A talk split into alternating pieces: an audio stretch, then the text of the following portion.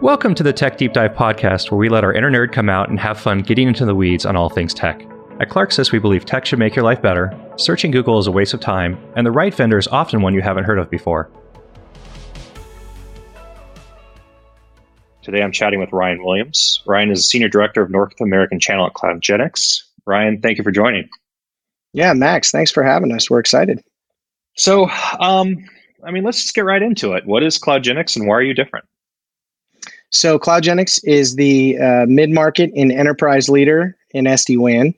And what makes us fundamentally different from all the other SD WAN solutions out there is our architecture. It's the core of what we do. It's it's it's our DNA, so to speak.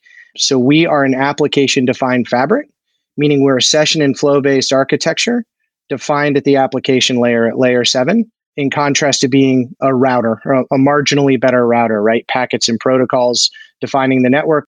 We like to say we define networks around applications and the user experience associated with those applications. So, to make this a little bit more, you know, let's say layman's English speak, the comparison would be an SD WAN appliance is taking and making de- decisions on this network link perceives more latency or some jitter or you know has more throughput versus CloudGenix where you're looking at how fast is this application across link A versus link B. Yeah, I think um, I think that was a great summary. I would even go one step further. How do we guarantee the performance of any application over any transport at any time? You know, certainly we take into consideration link A and link B and how they're performing. But there's other things that if you're only looking at link A and link B, you can't account for. Things like application response time from the cloud, right? That's really challenging, virtually impossible to account for in a router based model. So for us, we live and breathe applications. We understand applications and we can, you know, make path selection decisions based on application performance truly natively. So CloudGenix, you have an appliance, and the appliance gets installed on site, and this is what makes the decisions and determination of how to actually pass traffic between the branch and whatever central resource they're getting to, whether that's back to a data center or if that's back to a cloud. So how do these things integrate? I mean, are you guys in front of, behind, next to the firewall? Are you a firewall replacement? What does this look like for somebody that's looking at SD-WAN and, and you know, thinking about CloudGenix? Yeah, it's a great question. So, first thing I would kind of point out there is just a, a, a minor correction. CloudGenix is software. Right now, to your point, a vast majority of our customers consume us also with hardware, right? Because at the end of the day, um, an SD WAN appliance is typically aggregating multiple links. It's one of the major values of the product. Um, but our our core of our of our product is a software based product, meaning we can deploy in an x86 box. Actually, the customer, or uh, when a customer does choose to consume us in terms of hardware, right, it is an x86 gray box. It's not proprietary hardware. That also gives us some advantages in terms of standing up in a multi cloud environment or in you know a branch CPE type model. So, how much of the software intelligence is actually running in what's being deployed, whether it's, it's the customer's you know cloud instance or the, the branch and how much of that is actually running you know in in your orchestration layer like what does this actually look like in terms of communication between the software and the decisions the software is making running the branch and the central environment another terrific question I, I, feel like you teed up awesome questions today max i love it no so uh, but it's a but it's a great point because it, it it does differentiate us so if you look at a lot of our competitors you'll see that they have an orchestration plane and their SD-WAN takes place in a POP, right? A, a point of presence or a, a multi-tenanted plane where many customers live in that space. CloudGenix, our SD-WAN actually takes place at the branch, right? So our software at the branch is where the SD-WAN takes place. The only data that we send to and from the branch to our or you know what we would call our orchestration plane or our control plane is metadata right? So it's completely stripped of any headers associated with private customer information. And that's really really important when you think about customers that are compliance driven right? So one of the largest banks in the world as an example wouldn't let a lot of our competitors sit at the table because if you're going to take data from this bank at the branch and then route it to any point of presence, right? Any multi-tenanted plane, that's kind of a complete non-starter for an organization like that that's so heavily compliance driven. So we would argue that's a pretty significant advantage for us So to, to put a button into the answer of your question, the SD WAN takes place at the branch, and we leverage aggregated intelligence in the cloud, and we leverage the ability to run analytics in the cloud and make good decisions there. That's where the scale comes from. But there's no customer data that ever gets into our control plane. Religious separation of church and state between the customer plane and our control plane. So, what key? I mean, we talk about application performance. I mean, is that the key problem that CloudGenix was started to solve? I mean, what was the really the inception and the idea behind what CloudGenix is and where it came from? I mean, what's the background and what was the starting point? Yeah, so our guys, from a product leadership standpoint, right, come from just a tremendous amount of pedigree, much like some of our competitors, right? They're Cisco based guys that have spent careers developing branch routing products. And where the idea came from was how do we, um, they saw an immediate opportunity for the WAN, right? They saw the ability to provide scale, right? So ease of use and ease of deployment because managing a, a large enterprise WAN which is really where we play the mid market and the enterprise. Managing a very large WAN infrastructure is extremely time consuming. And, and much of your audience probably has done that for much of their careers, including you, Max. I know that. So you know the, the time and, and effort it takes to actually get networks deployed and then maintain large enterprise branch networks. So the first thing that kind of was a catalyst for the idea is how do you provide scale? And then second, we saw two paradigm shifts coming. So the first one was bandwidth was becoming commoditized less expensive, highly available, and it was going to drive customers into this commoditized bandwidth model. And the second was that applications were increasingly delivered in in a SaaS world. So users were consuming applications from everywhere and they're being delivered from everywhere in a SaaS model. And when that when those two things happen, traditional hub spoke router architecture just starts to break down, right? It becomes really problematic. And as we started seeing those trends, at least I, I put myself in the we category, but I'll, I'll give full credit to our product leadership team who started this thing you know they started seeing the trends there in terms of those two major paradigm shifts and then looking at the problems their own customers were facing, right? Remediating problems with applications. The network team is always blamed, right? Whenever there's a problem with an application, who gets blamed? It's the network team, always and forever. And now you call any major SaaS provider, and I won't pick on one, you're laughing at me, Max, but I, I, won't pick on any major SaaS provider. But when you call them and you say, hey, I have a problem, the response every time is, it's your network, right? So we always say IT is kind of the dumping ground and they're always getting blamed for application issues. And the reality is that that's not always the case. And we wanted to give users the ability to build networks and manage networks the way it should have been done in the first place, right? And that, that that's our story. I'm laughing because, you know, for 20 years plus now, as a network engineer, I mean, you can never escape the it's a network problem when you're troubleshooting something. What does that mean in practice, though? I mean, what is the reporting actually available? How does this actually come from a mediation standpoint of fill in the blank, cloud hosted SaaS application is slow and it's your fault? What does that actually mean for somebody in practice and troubleshooting and managing that?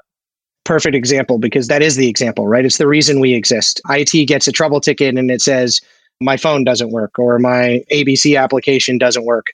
And then, you know, we go through the series of things we've always done as network practitioners, right? We start to try to duplicate the issue and we spend an enormous amount of time digging into potential issues. And half the time, by the time we try to figure out what the issue is, it's resolved itself. And then do we just stick it to the back of the pile and pretend it never happened? Or are we going to try to prevent that in the future? And, and then life gets in the way. And, and that's just a vicious cycle. So, what it means to us in practice is kind of twofold. So, first, we don't just provide historical analytics. And that's really important because that is what a lot of competitors do and what IT is traditionally relegated to is this idea of historical reporting and then dumping that data that you get into some tool that can help you aggregate different data sets and then go hopefully figure out what the problem was and, and course correct in the future. And it's very reactive by nature. It always has been. In our world, the first thing we do is try to remediate the issue in the first place by making better path selection decisions, by understanding the applications, we can many times remediate the issue in the first place and then send a, you, you, know, it's nice when you're in IT and you get a, an alarm that says, hey, something's broken, but don't worry, your users aren't sending in tickets. Let's just go back and fix it when this link comes back up or this application server starts responding from ABC SaaS provider, right? So that's really nice. The second thing is in our dashboard, in our GUI, we have the best GUI on, on the planet. And I'll put that right here. Uh, I'm putting it on record. We have the best GUI on the planet. And when you dig into it and you really see it in practice, we present a lot of data in real time we do so in a very dynamic manner. So you can look at specific windows of time, both in real time and historical, up to seven days standard in the GUI. So you can kind of rewind your network to look at particular you know issues or, or problematic times. And we present that information in a very consumable way. And actually, one of our best customers, customer number one for us, Mr. John Spiegel at Columbia Sportswear. So you're on the West Coast, you probably know that brand. John actually is on record stating that we provide time to innocence for his team, right? And I love that term. I, am gonna I'm gonna start to use that time to innocence. That's that's fantastic. Steal it, give John credit though, but we love that, and it's such a compliment because what he's really saying is, okay, I have a problem. Let me dig into this GUI and let me look at you know the physical layer stuff which most sd-wan providers being fair can demonstrate here's what your links look like. That's not rocket science right? We've been able to do that for many years you know as network practitioners but in the context of the application layer it's always been very very difficult. And we can present things like server response time from SaaS providers or round trip time issues between the branch and the destination, right? We measure very specific application heuristics like the three-way handshake from a user to an application and did that even complete and and what's the status of that part of the transaction so we can look at that in a really interesting way and present that in a very consumable way to our clients so actually let's back up a second i want to dig into that a little bit more so sure. you're talking about being able to measure and report on the actual application itself and a three-way handshake between the client and the server. So this is not just that you're looking at is a server responding to a ping fast, but this is is the server the destination actually responding to the client and actually serving data back to the client in a fast way. So not is a network That's exactly right, but is the application performing? That's right. It's not can I see you, right? I can see the front door of somebody's house, but I don't know what's going on inside. And it's really challenging to do it in the way we do it, where you don't have to be bookended. Because some of our competitors, which you know, Max, will offer a bookended solution and provide a little more context to how those applications are behaving. We can do so just by understanding the nature of how applications behave, right? So we'll stick with the three way handshake example in this case, and we can understand how much data is passing back and forth. Is it a reasonable amount of time? Because reasonable is relative, you know that i know that network mm-hmm. engineers know that so based on we apply context based on what application it actually is reasonable is going to be different if i'm a let's use a real-time voice video call like we're on right now reasonable is a lot different than sharepoint as an example right so you have to be able to understand things on a per application basis to apply context that makes reasonable effective so let's talk about like deployment models a little bit. Actually, before we get into that, I'm curious what you've seen recently. You know, a, a lot of SD WAN was targeted around this idea of eliminating MPLS and private circuits. And uh, you know, in your view, I mean, is MPLS going away? Are we seeing a, a, variation of MPLS and private circuits? Is there some other future state that we should be preparing for? I mean, what what has been happening with CloudGenix customers, and, and what are you seeing coming down the pipe? That's a great question. So I think when I started my journey at CloudGenix almost three years ago, and I would say then the message we were delivering was exactly that, right? Reduce significant costs and get off your MPLS. It's not 100% needed anymore. It's interesting what we've seen. A lot of our enterprise customers still maintain some private connectivity for many reasons, right? There's a huge host of reasons why. So I wouldn't say MPLS is dying. I don't think that's the right way to put it. I would say the relevant use cases for MPLS is certainly declining. So as applications leave the customer's four walls, I think you are seeing a declining use case. And what our customers love, again, many of them would keep some private connectivity. What they love is that we're not forcing them one way or the other. We're allowing them and providing them rich application behavioral statistics around how each application is performing over private and public connectivity and we're doing so and allowing them to make really good decisions on what type of connectivity they actually need, how much of that connectivity they need. And I think it gives guys like you, strategic advisors in the space, a huge advantage, right? I mean, I, I sat on your side of the fence for a few years running an MSP practice in the past. And one of the things I always struggled with was that bandwidth educated guess would make an inference, right? What kind of circuits do I need? I don't know. How many users do you have? And what are your applications? And then we make some arbitrary kind of math equation. And, and honestly, there were good educated guesses. I, I would argue most of us get pretty close, but it wasn't real context, right? It wasn't here's exactly how what you need and how it's behaving. So I think that's a an interesting thing. So I guess to come back to your original question, I wouldn't say it's dying. I would say the relevant use cases are definitely declining. I think that's why you're seeing a lot of providers really embrace SD WAN as their go forward strategy, right? They see it too. Mm-hmm. But it doesn't mean it's dead. There's still certainly use cases. Hi, I'm Max Clark, and you're listening to the Tech Deep Dive podcast. At ClarkSys, we believe tech should make your life better, searching Google is a waste of time, and the right vendor is often one you haven't heard of before. With thousands of negotiated contracts, ClarkSys has helped hundreds of businesses source and implement the right tech at the right price. If you're looking for a new vendor and want to have peace of mind knowing you've made the right decision, visit us at clarksys.com to schedule an intro call. So let's let's talk about the branch or the edge or what was the traditional edge let's talk about you know what does a deployment model look like i mean are enterprises deploying CloudGenix and keeping firewalls are they removing firewalls what actually happens to the branch when you guys start getting into the picture? So i'm assuming that just given the word firewall i'm assuming you want this answer in a security context right? Is that a fair fair statement? yeah i'm, I'm kind of curious. I mean let's say a bank would have probably a very different security posture and compliance posture than a large retailer or you know distributed enterprise. So broad strokes, what does it actually mean? We see some you know some SD-WAN advocate for you know you put our box in and you don't need a firewall anymore. We can coexist with the firewall, but the firewall goes away. And I don't think that's a an all or nothing conversation with a lot of enterprises. It's um, people are a little more specific in how they want things to work.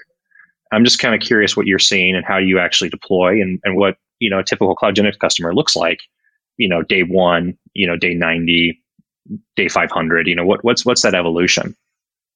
You're exactly right. It is not the conversation we're seeing in the distributed enterprise. In any of those examples that you mentioned large retail distributed enterprise i personally wouldn't want a sd-wan provider being my security enforcement provider right? I would want my sd-wan provider defend the edge, right? So become the edge of the security posture. So let's let's put it this way. We look at distributed enterprises. I'll give you an example.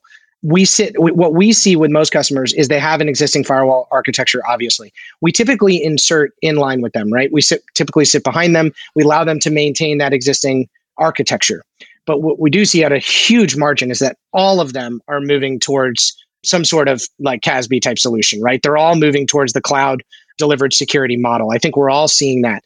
And Gartner's, you know, out there broadcasting and many analysts are out there discussing and we're big proponents of SASE, right? So this this idea of the secure access service edge, right? So the the idea that there's a convergence taking place between the wide area network and security from the cloud.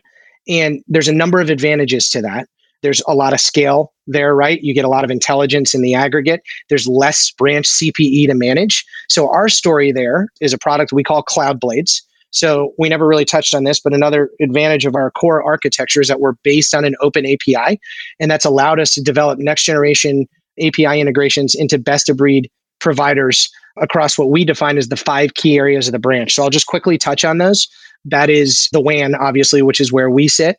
Collaboration. So think UCaaS and, and contact center as a service. The multi-cloud world. So that's your, you know, your GCPs, your Equinix, your AWS, your Microsoft Azure services. Branch operations. So that's your Splunks of the world, right? Uh, ServiceNows of the world.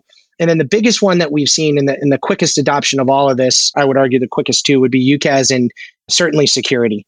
So as we see security move to the cloud, the biggest problem that all the security providers have is how do I get my traffic securely to the enterprise edge and the network and back, right? What what creates that connection? And most of our competitors' solution is nail up a VPN. Okay, well, I've reduced a little bit of the value of that cloud security platform if I'm now single threaded and I have really no visibility into what's going on on the security provider side, right? So what what am I actually doing other than just kind of nailing up a tunnel?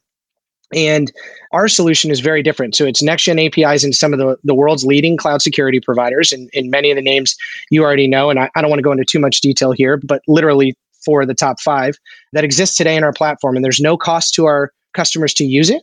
And it's an automated deployment mechanism. So the idea is if I'm a distributed enterprise and we have many, uh, many in the Fortune 500 that are actually leveraging this across big providers with like Zscaler or Symantec or Palo Alto, and they are uh, they have found that they started with that security posture of sitting behind a firewall because that investment may already be there. but what they're looking forward to is that cloud security platform and they're trying to solve for what does that migration path look like.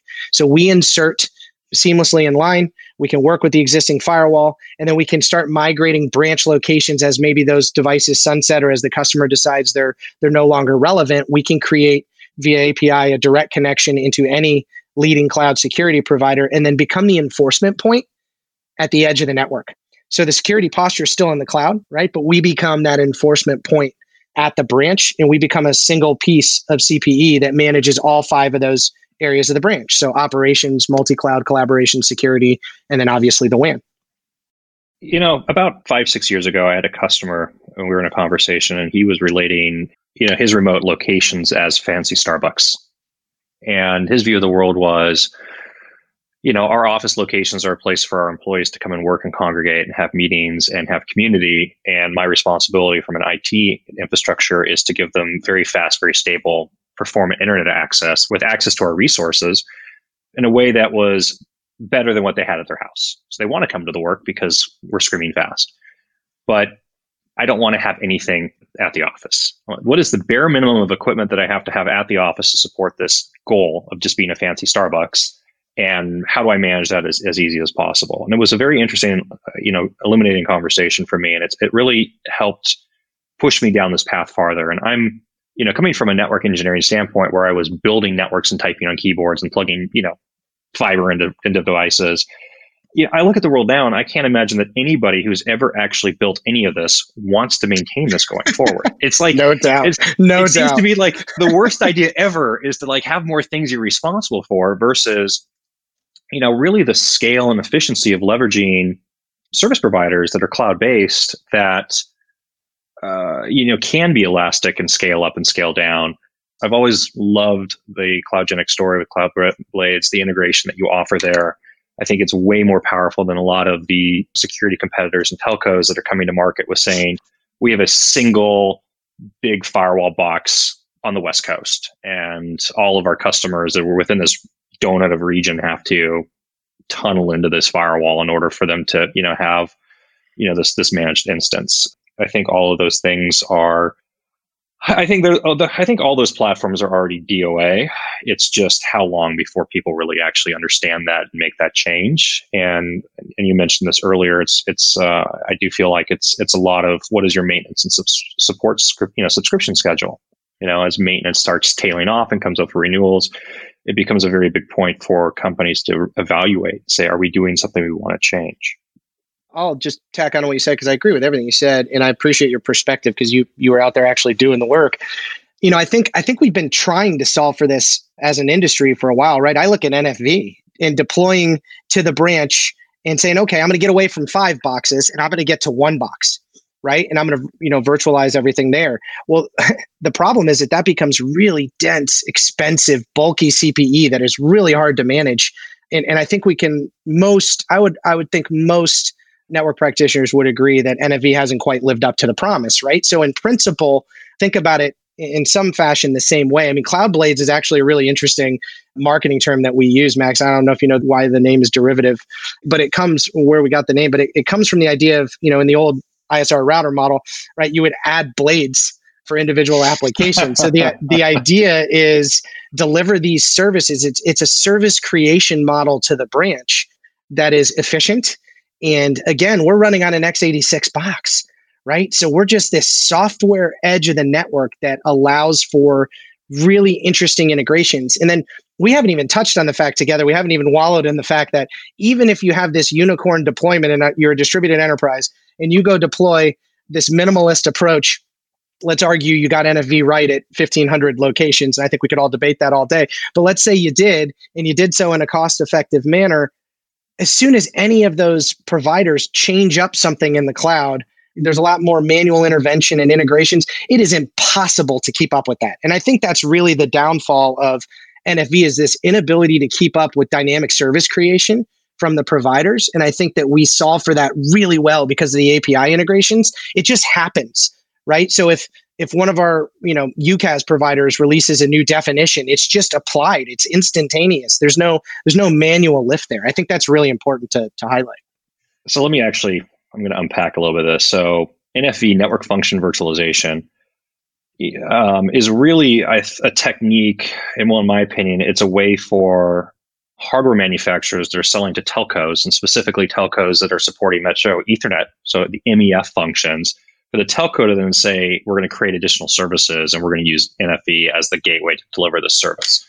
And in, in many physical boxes that deploy NFV, they're, you know, think of it like a switch or a router that has you know some sort of hypervisor and virtualization running on it so that when you can put an application on the edge in this box and now you can orchestrate it and you can manage it but this isn't really NFV isn't really solving a customer centric problem it's solving a service provider centric problem how does a service provider sell additional things to that customer? And you know we don't have a firewall strategy so we can use this NFV to create a firewall strategy for the customer. And i think part of the reason why NFV never really you know hasn't materialized what you've said is it's not a customer centric solve. It's a service provider solve. So now you have a customer that has a need an enterprise that has a need saying we want to solve this problem and a service provider can say oh we've got this solution but the solution might necessarily you know it doesn't really line up with what the customer wants what the enterprise really needs it's really really well said and it, and it's it's the most relevant obviously in the large enterprise environments right at scale to your point, but I, I think that was said really well. Completely agree. I, we should talk about we're living in a, a, a post COVID world now, and we're still waiting to see what this actually means for business and for the planet going forward. Um, you, know, roughly a month in in the U.S. here, what are you seeing changing with with your customers? What's the effect of this? How has CloudGenix responded to it? You know, as, as this massive shift to work from home has taken place, where do you think this is going?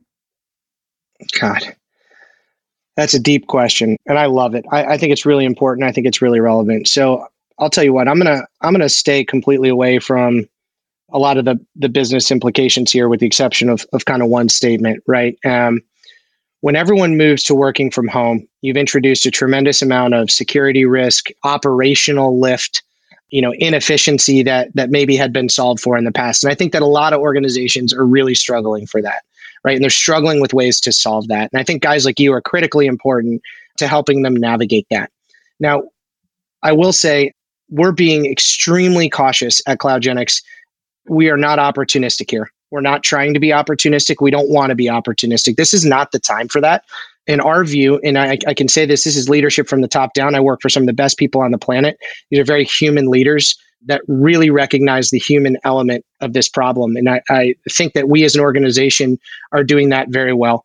We're being there for our customers. We're talking through looking at distribution making sure we can we can take care of our customers number one. But number two as an example we're prioritizing gear shipments and distribution for healthcare and healthcare related providers of you know customers of ours. So we're making sure that if if we have a customer that is helping solve health challenges we're going to prioritize that customer at, at any cost.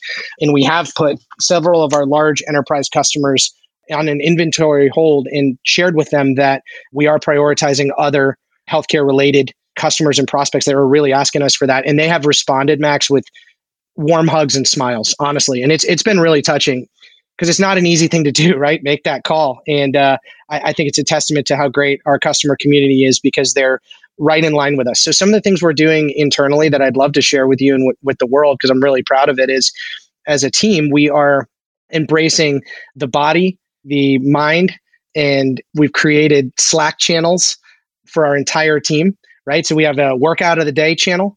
And uh, uh, our entire team posts something that they did for that day working out and you know obviously people have varying levels of, of what they're what they're doing physically i mean we have guys and, and gals that are incredibly fit and do these in, insane workouts that just make me so envious and mine might be wrestling with my four year old right so it's there's kind of uh and, and that can be exhausting he's a big boy so there's a certainly a sliding scale we have an eat healthy channel and then we have a, uh, a book club channel. So we're just kind of sharing with each other in real time things that we're doing to stay sane. We're doing town hall meetings and daily kickoffs just to keep the team feeling like there's a sense of community and that everyone's got your back. Because I think I think we're all a little scared right now. I mean, I'm a father of two, and this hasn't been an easy thing, right? Forget the adjustment and forget the work thing. I think people are pretty understanding. I bet you'd laugh right now if my four year old came up here dressed like a ninja and jumped on my back, right? Because that's just, you know, that's the reality of of the situation we're in. I think people are pretty understanding of it. For me, it's on a personal level, you know, I'm I'm scared as a father, and I, I I'm sure other people are, and we're trying as an organization just to remain very human here and listen to our customers and what they need and what our partners need and, and just answer calls and be empathetic and help do anything we can to make this easier on somebody else. And that's that's genuinely what what we're trying to do. You know, I hate reading people refer to this right now as as you know this work from home, you know, work from home experiment because it's it's really it's not. You know, it's um you know, as you just pointed out, I mean, most people that were in a work from home beforehand, you know, with children, their children at school, there's activities, there's daycare, there's, you know, other, other, you know, other structures. I mean, there's not this, this pressure. Finding a balance and, and maintaining exercise and, and fitness and like mental health. It's been a challenge for me. I mean, I was, you know, I came into the year, I'd started my New Year's resolution early. You know, was a four day, you know, four day a week gym guy going into March, and it's been full stop. And trying to figure out how to replace that's been very. I haven't been very successful yet. Uh, you know, hopefully this we we get through this. People stay home. We flatten the curve. We see treatments come out that are effective. We get to a vaccine, and we can all go out and eat sushi and or not again. But you know, you know, depending if you like fish or not, right? Well, you're a California guy. I know you eat sushi. That's that's what we're, that's what we're going to eat when I come see you. But we uh, listen. I, I, appreciate you sharing that. I mean, that's a that's a that's a personal thing to share. And and you're right, keeping that balance in mental and physical health. And we are. I'll tell you what. I'll commit to sending you a couple of the workouts of the day.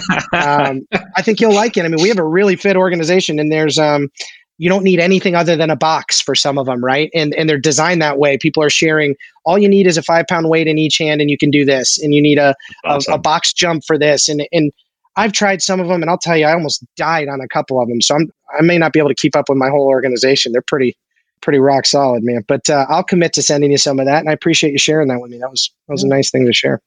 So before we wrap here, uh, is there anything we haven't touched on that, that that you'd like to talk about? you'll see some big announcements coming. So we've publicly announced that Palo Alto has an intent to purchase CloudGenix, which is a really exciting time for us. A large part of what we talked about was cloud blades, blades and next generation cloud security paradigm. And, and I think everyone understands the market's going to a SASE type model. So that's that's really exciting to be a part of. So I can't really comment on anything other than what you've seen. So please check that out. But in general, the last thing I'll leave with is we believe in solving for business outcomes. And I think the thing that's most reflective for us is how our customers have responded to us. So I'd, I'd love you to encourage your listeners and you to check out Gartner Peer Insights, which is a forum for customers to go discuss how their experience has been with any particular vendor. And it's the good, bad, and the ugly on everybody, including us. And you'll see that some of our early customers had issues with global distribution because global distribution is really hard when you're when you're a young company. And that's a fair assessment, right? And it's all out there. And we're so proud of the responses we've gotten. We recently won the Gartner Customers Choice Award for the SD-WAN marketplace. So we felt very proud of that, very humbled by the response from our customers and uh, it was just absolutely outstanding. And I would encourage everyone to go take a look at that because it's something we we certainly wave that flag very proudly. Well, Ryan, thank you very much for your time. Uh, it's always a pleasure chatting with you. Yeah, enjoyed it. Thank you so much for having me, and stay safe and keep the family safe. And we'll, I'm sure we'll have a chance to eat some sushi soon, man. When we're all allowed back on airplanes. Looking forward to it. Thanks for joining the Tech Deep Dive podcast. At Clarksys, we believe tech should make your life better. Searching Google is a waste of time, and the right vendor is often one you haven't heard of before. We can help you buy the right tech for your business. Visit us at clarksys.com to schedule an intro call.